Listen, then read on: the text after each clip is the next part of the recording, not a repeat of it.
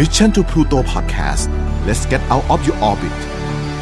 พบกับเรื่องราวที่คุณอาจจะหาไม่เจอแต่เราเจอใน Final File Podcast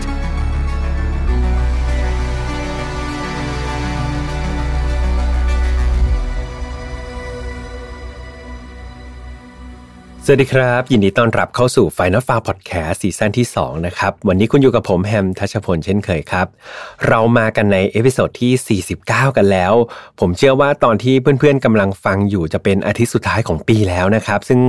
เรากำลังจะลาที่ปีเก่าครับแล้วก็เข้าสู่ปีพุทธศักราชสองพันห้าร้อยหกสิบสี่หรือว่าปีคศสองพันยี่สิบเอ็ดนั่นเองนะครับก็เตรียมเข้าปีใหม่กันแล้วเนาะผมขอเป็นตัวแทนทีมงาน Final File นะครับอวยพรล่วงหน้าให้เพื่อนๆเลยละกันเนาะขอให้เพื่อนๆทุกคนนะครับมีสุขภาพแข็งแรงนะครับทั้งสุขภาพกายสุขภาพใจมีแต่ความสุขคิดสิ่งใดสมความปรารถนานะครับแล้วก็ที่สำคัญฝากติดตาม Final File กันต่อในปีหน้าด้วยนะครับรวมถึงปีถัดๆไปด้วยนะครับจวบจนที่เขาจะไม่ให้ผมทำต่อนะครับยังไง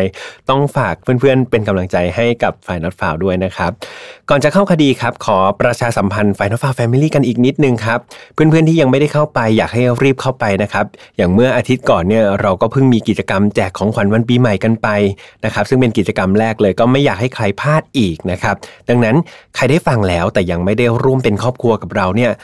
อย่าลังเลครับรีบเลยครับรีบเสิร์ชใน Facebook ได้เลยครับว่า Final File Family ผมแล้วก็เพื่อนๆในครอบครัวเนี่ยรออยู่กันเพียบเลยนะครับในนั้นมีคนคอเดียวกันน่ารักน่ารักอยู่ในนั้นเพียบเลยนะครับ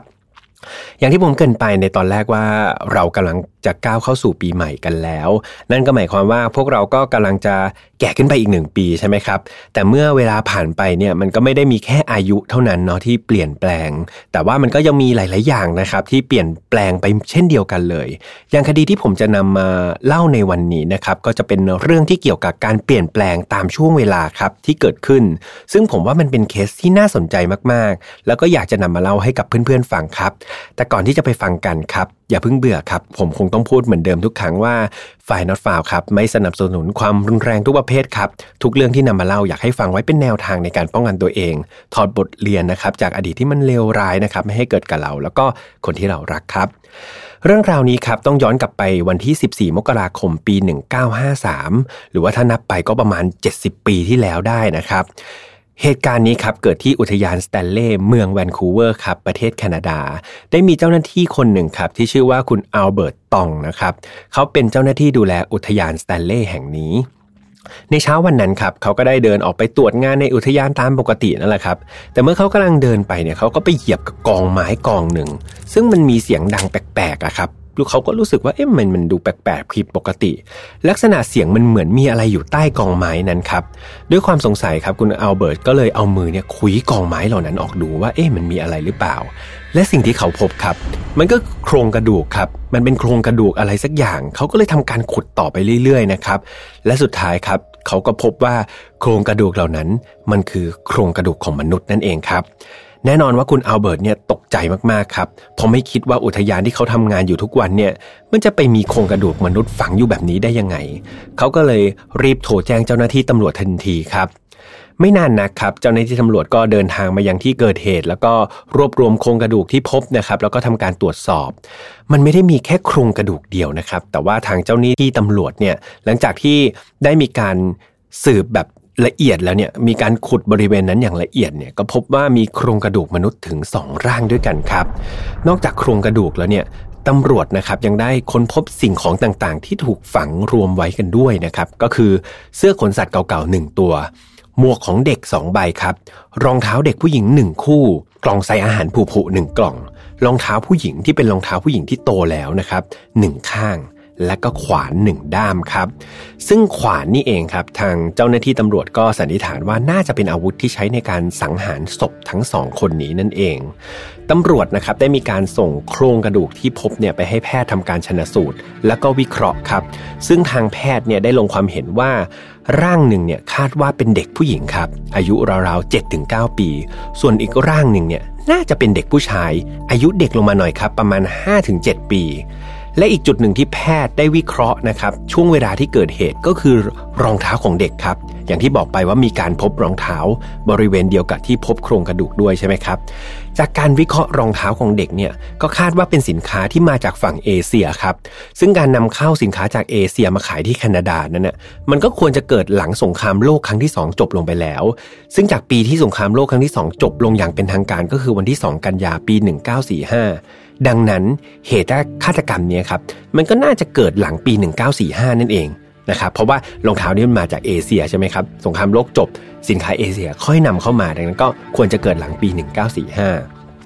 เมื่อได้ข้อมูลมาแบบนี้ครับทางตำรวจครับก็ได้เริ่มสืบหาข้อมูลผู้เสียชีวิตและก็คนร้ายทันทีครับโดยคาดการณ์ว่า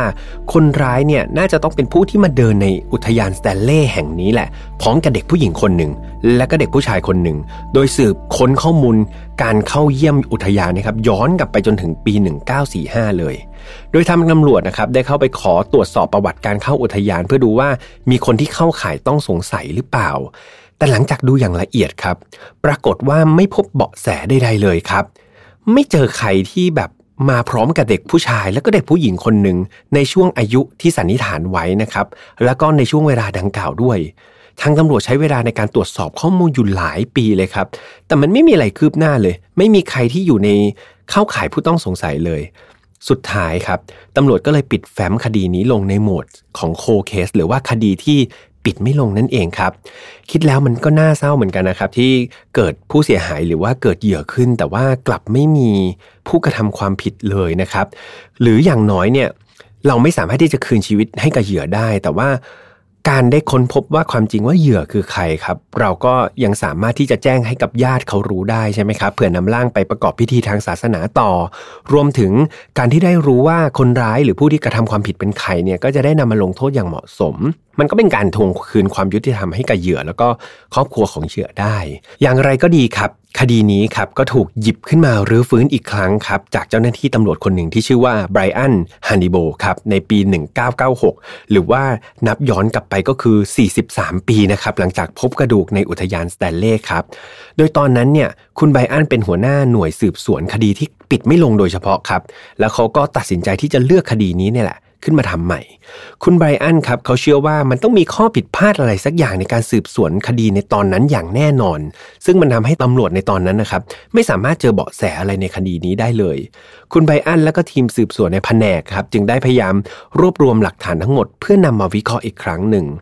นอกจากเจ้าหน้าที่ตำรวจแล้วนะครับคุณไบรอันยังได้เชิญดร.เดวิดสวีทนะครับผู้เชี่ยวชาญด้านการชันสูตรมาช่วยวิเคราะห์ ดี เอ็น เอ ที่ได้จากการสกัดฟันนะครับของโครงกระดูกมาร่วมทีมสืบสวนด้วยครับ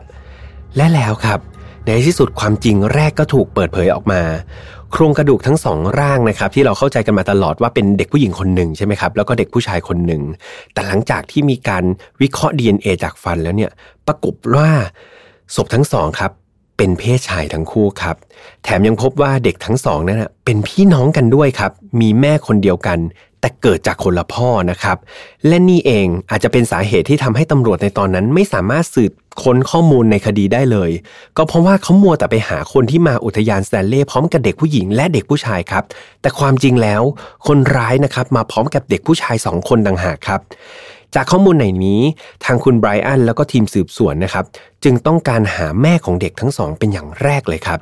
เพราะว่าเด็กเนี่ยเกิดจากคนละพ่อถูกไหมครับแต่ว่าแม่เดียวกันดังนั้นมันก็เป็นไปได้สูงมากครับที่แม่เนี่ยน่าจะรู้เห็นอะไรเกี่ยวกับเหตุการณ์เนี้ยทางตำรวจได้กลับไปเช็คข้อมูลใหม่ทั้งหมดครับโดยขยายการสืบสวนไปยังข้อมูลต่างๆที่ได้จากพลเมืองดีที่แบบโทรเข้ามาแจ้งเบาะแสนะครับโดยกลุ่มผู้ต้องสงสัยเนี่ยเขาก็แยกออกมาเป็นสามกลุ่มครับกลุ่มที่หนึ่งคือผู้หญิงที่เช่าห้องพักโรงแรมนิวเฮฟเวนนะครับที่อยู่ใกล้กับอุทยานสแตนเลย์พร้อมกับเด็กชายสองคนอันนี้กลุ่มแรกนะครับกลุ่มที่สองครับน่าจะเป็นผู้หญิงที่โบกรถไปยังอุทยานสแตนเลย์พร้อมกับเด็กผู้ชายสองคนครับและผู้ต้องสงสัยกลุ่มที่สามก็คือผู้หญิงที่อาศัยอยู่ร่วมกับเด็กชายสองคนที่อาศัยอยู่ในประภาคารโพสเปกพอยต์นะครับซึ่งอยู่ใกล้อุทยานสแตนเลย์แต่สุดท้ายแล้วครับคุณไบรอันกลับไม่ได้เบาะแสอะไรอีกเช่นเคยครับไม่มีใครเข้าข่ายผู้ต้องสงสัยเลยแม้แต่คนเดียวครับมันน่าแปลกมากๆเลยใช่ไหมครับนี่ขนาดเรารู้ความจริงมากขึ้นแล้วคุณไบรอันก็แปลกใจครับแล้วก็กุมขมับเลยครับตอนนั้นเขาก็มานั่งคิดว่า เฮ้ยหรือว่ามันจะมีอะไรผิดพลาดอีกหรือเปล่านอกจากเรื่องเพศของเด็กที่ตอนแรกบอกเป็นหญิงกับชายแต่สุดท้ายเป็นชายทั้งคู่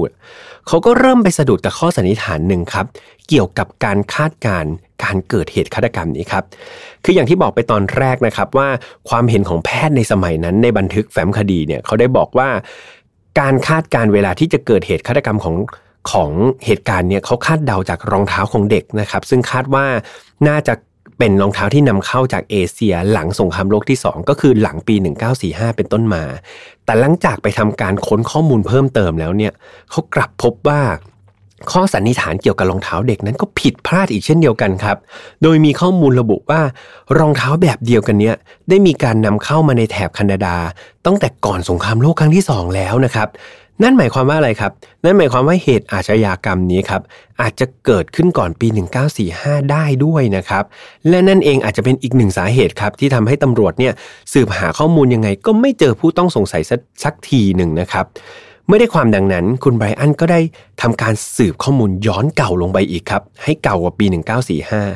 และก็ได้พบเรื่องราวที่น่าสนใจครับจากการแจ้งเบาะแสของพลเมืองดีข้อมูลหนึ่งครับโดยข้อมูลนะครับแจ้งว่าเมื่อเดือนพฤษภาคมปีหนึ่งเก้าสี่สี่เนี่ยได้มีทหารเรือนายหนึ่งครับจากเอสควอมอร์นะครับเขาพาคู่มั่นมาเดินเล่นในอุทยานสแตนเลย์แห่งนี้นะครับปรากฏว่า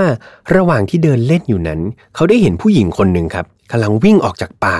และเธอเนี่ยสวมรองเท้าเพียงข้างเดียวและดูเหมือนว่ามีเลือดนะครับเปื้อนอยู่ที่รองเท้าของเธอด้วย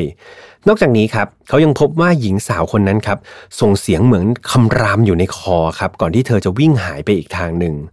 จำได้ใช่ไหมครับตอนที่พบโครงกระดูกของเด็กทั้งสองได้มีรองเท้าผู้หญิงที่เป็นผู้ใหญ่ครับตกอยู่ข้างหนึ่งด้วยทางทหารเรือคนนั้นครับก็ได้ไปแจ้งเรื่องนี้ที่เขาพบกับทางตำรวจไว้นะครับแต่ว่าเนื่องจากตอนนั้นเนี่ยมันก็ไม่ได้มีการแจ้งความอะไรในที่เป็นเหตุนะครับในอุทยานสแตนเลย์ทำให้ตำรวจก็ไม่ได้ให้ความสนใจอะไรกับเรื่องนี้ครับแล้วก็ไม่ได้มีการเก็บข้อมูลที่เพียงพอในการสืบสวนต่อได้อยู่ดีครับมาถึงตรงนี้เราจะเห็นได้ว่าจากการสันนิษฐานที่ผิดพลาดของอดีตนะครับทำให้คดีเนี้ยไม่สามารถปิดลงได้เพราะว่าตำรวจนะครับพอได้ข้อมูลมาก็หลงทางกับการสืบสวนนะครับตั้งแต่ตอนแรกที่แบบเขาไปมัวหาเด็กผู้หญิงคนหนึ่งกับเด็กผู้ชายคนหนึ่งใช่ไหมครับหรือว่าเรื่องของความผิดพลาดจากการวิเคราะห์เรื่องช่วงเวลาการเกิดเหตุที่ใช้รองเท้านะครับที่เจอพร้อมกับศพความผิดพลาดเหล่านี้ครับทำให้เกิดการสืบสวนที่ผิดพลาดเช่นเดียวกันนั่นทำให้ตำรวจเนี่ยไม่ได้ตัวผู้ต้องสงสัยเลยแม้แต่คนเดียวครับไม่มีใครเข้าข่ายเลยแม้แต่คนเดียวแถมเวลาที่ผ่านมามันก็ผ่านมาเรื่อยๆครับกว่าจะถึงมือคุณไบรอันก็เรียกว่าสี่สิบกว่าปีมาแล้วข้อมูลอะไรมันก็ยากเหลือเกินครับที่จะกลับไปสืบค้นได้ซึ่งคุณไบรอันก็ทราบในจุดนี้เป็นอย่างดีครับและเอาจริงๆครับการรื้อฟื้นคดีที่ปิดไม่ลงคดีนี้ครับคุณไบรอันไม่ได้ต้องการที่จะจับตัวคนร้ายมาลงโทษเลยนะครับเพราะถึงจะว่าไปเนี่ยตอนนี้คนร้ายก็น่าจะเสียชีวิตไปแล้วด้วยซ้ำครับแต่คุณไบรอันเนี่ยต้องการที่จะระบุตัวตนของผู้เสียชีวิตของน้องเด็กน้อยทั้งสองคนให้ได้ครับเพื่อไม่ให้เด็กน้อยผู้น่าสงสารเนี่ยต้องตายไปอย่างบุคคลนิรนามนะครับคืออย่างน้อยเนี่ยเด็กๆควรได้รับตัวตนของเขาคืนครับผมนี่นับถือใจคุณไบรอันมากๆครับ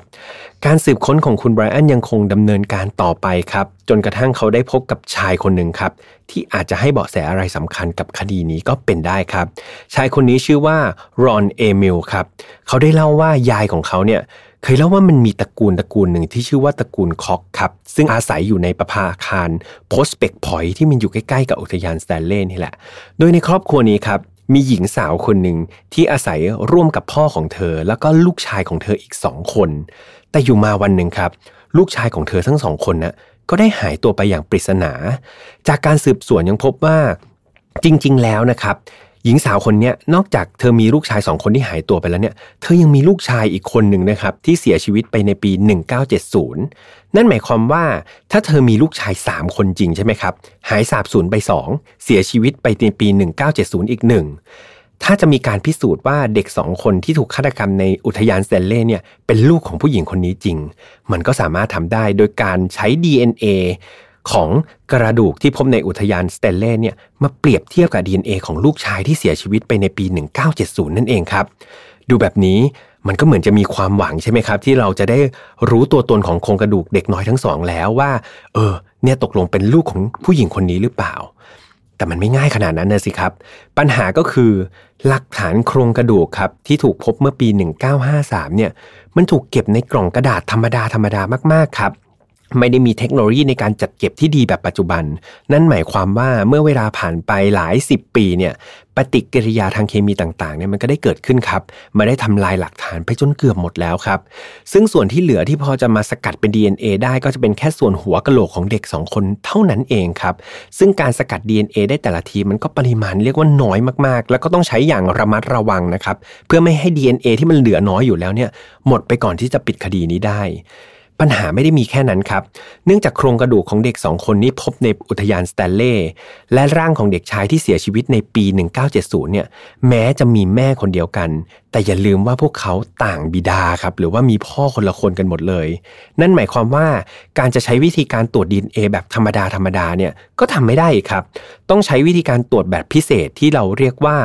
ไมโทคอนเดรีย ดี เอ็น เอ ครับเป็นการตรวจไมโทคอนเดรีย ดี เอ็น เอ ซึ่งไมโทคอนเดรีย ดี เอ็น เอ เนี่ยจะเป็น ดี เอ็น เอ ที่ส่งต่อจากแม่มาสู่ลูกเท่านั้นครับแม้ว่าผู้ชายเองเนี่ยจะมีไมโทคอนเดรีย ดี เอ็น เอ เหมือนกันแต่ผู้ชายเนี่ยจะไม่สามารถส่งต่อ ดี เอ็น เอ ประเภทนี้มายังลูกได้นะครับแต่ปัญหาก็คือการตรวจสอบไมโทคอนเดรีย ดี เอ็น เอ เนี่ยมีค่าใช้จ่ายที่สูงมากๆครับเทียบง่ายๆเลยเนี่ยถ้าเป็นตรวจ ดี เอ็น เอ ปกตินะครับราคาจะอยู่ที่ประมาณหกร้อยดอลลาร์หรือว่า หนึ่งหมื่นแปดพัน บาทในสมัยนั้นครับแต่ถ้าเป็นการทดสอบไมโทคอนเดรียเนี่ยก็จะมีค่าใช้จ่ายสูงถึง สามพันหกร้อยดอลลาร์ต่อครั้งหรือประมาณ หนึ่งพันแปดร้อยบาทนะครับหรือพูดง่ายๆคือมันแพงกว่าหกเท่าในการตรวจหนึ่งครั้งเลยทีเดียวครับและด้วยสาเหตุที่ว่า ดี เอ็น เอ มันมีจำกัดค่าใช้จ่ายมันค่อนข้างสูงดังนั้นเจ้าหน้าที่ชันสูตรครับเขาจึงปฏิเสธที่จะทำการทดสอบตรวจ ดี เอ็น เอ โครงกระดูกกับเด็กที่เสียชีวิตไปในปีหนึ่งเก้าเจ็ดศูนย์นี้ครับโดยให้เหตุผลว่าน้ำหนักมันมีไม่มากพอครับเหตุผลในการที่จะใช้ ดี เอ็น เอ ที่มันเหลืออยู่น้อยนิดเนี่ยใช้พั่มเพื่อไม่ได้นะเขารู้สึกว่าเหตุผลที่จะใช้อ้างในการตรวจเนี่ยมันยังฟังไม่ขึ้นครับเขาก็เลยปฏิเสธในการตรวจ ดี เอ็น เอ เทียบครั้งนี้นะครับดังนั้นตัวตนของเด็กทั้งสองคนในอุทยานสแตนเลย์ก็ยังคงเป็นปริศนาและไม่มีการพิสูจน์ได้จนถึงทุกวันนี้ครับก็เรียกว่าจบคดีนี้ไปแบบปริศนาแล้วก็น่าเศร้ามากๆครับสิ่งที่เราจะเห็นได้ชัดจากคดีนี้ก็คือเรื่องของการพัฒนาในเรื่องของการพิสูจน์หลักฐานแล้วก็เก็บข้อมูลต่างๆในคดีที่เกิดขึ้นใช่ไหมครับเราจะเห็นได้ว่าหลายสิบปีก่อนหน้าเนี่ยมันยังไม่ได้มีเทคโนโลยีอะไรมากมายในการจัดเก็บข้อมูลแล้วก็การจัดเก็บต่างๆเนี่ยมันก็ไม่ได้มีมาตรฐานครับแบบในเคสนี้ก็ยังเก็บอยู่ในกล่องกระดาษอยู่เลยซึ่งมันเสี่ยงต่อการเปลี่ยนแปลงของข้อมูลหลักฐานหรือแม้แต่การวิเคราะห์ข้อมูลต่างๆครับด้วยองค์ความรู้ในตอนนั้นเทคโนโลยีในตอนนั้นมันก็ไม่ได้เอื้ออำนวยเหมือนในปัจจุบันนะครับที่เราจะสามารถวิเคราะห์อะไรได้อย่างแม่นยำมากขึ้นผมเชื่อว่าถ้าหากคดีนั้นเนี่ยเกิดในปัจจุบันเนี่ยการพิสูจน์ตัวตนของเด็กสองคนนี้คงมีโอกาสที่จะสำเร็จได้มากกว่าเดิมอีกหลายเท่าตัวเลยครับเราจะเห็นได้ว่าเมื่อเวลาผ่านไปมนุษย์ได้มีการพัฒนาตัวเองมีการพัฒนาความรู้ใหม่ๆมีเทคโนโลยีใหม่ๆออกมาเรื่อยๆซึ่งมันก็ช่วยอำนวยความสะดวกให้เรานะครับรวมไปถึงช่วยในงานด้านการสืบสวนของตำรวจด้วยเหมือนกันและก็ไม่แน่ครับว่าโคเคสดังๆในอดีตหรือคดีที่ปิดตัวไม่ได้ในอดีตอย่างแจ็คเดอะริปเปอร์นะครับโซดิแอคคิลเลอร์แบล็กดาเรียพวกเนี้ยถ้าเรารู้ข้อมูลอะไรที่มันมากขึ้นนะครับมันก็อาจที่จะทำให้เราเนี่ยรู้ตัวฆาตกรที่เราอุตส่าห์ตามหามากว่าทศวรรษก็เป็นได้นะครับในอนาคตยังไงก็ลองติดตามข่าวสารดูแล้วกันเนาะก่อนลากันไปครับช่วงนี้อยากจะเตือนเพื่อนๆ เรื่องสุขภาพนิดนึงครับคือวันที่ผมมาอัดเนี่ยโควิดมันก็เริ่มจะกลับมาระบาดอีกแล้วครับแต่มันไม่ใช่มีแค่โควิดนะครับตอนนี้ฝุ่นครับมันกลับมาแบบแรงมากๆครับซึ่งแถวที่ทำงานผมเนี่ยก็เรียกว่า พี เอ็ม สองจุดห้า สูงไปกว่าสองร้อยเลยครับค่าสูงไปกว่าสองร้อยเรียกว่าแสบคอมากครับบางทีหายใจเข้าไปนี่แสบปอดกันเลยทีเดียวยังไงก็อยากให้เพื่อนๆดูแลสุขภาพตัวเองให้ดีนะครับด้วยความห่วงใยจากผมแล้วก็ทีมงาน Final File ทุกคนครับ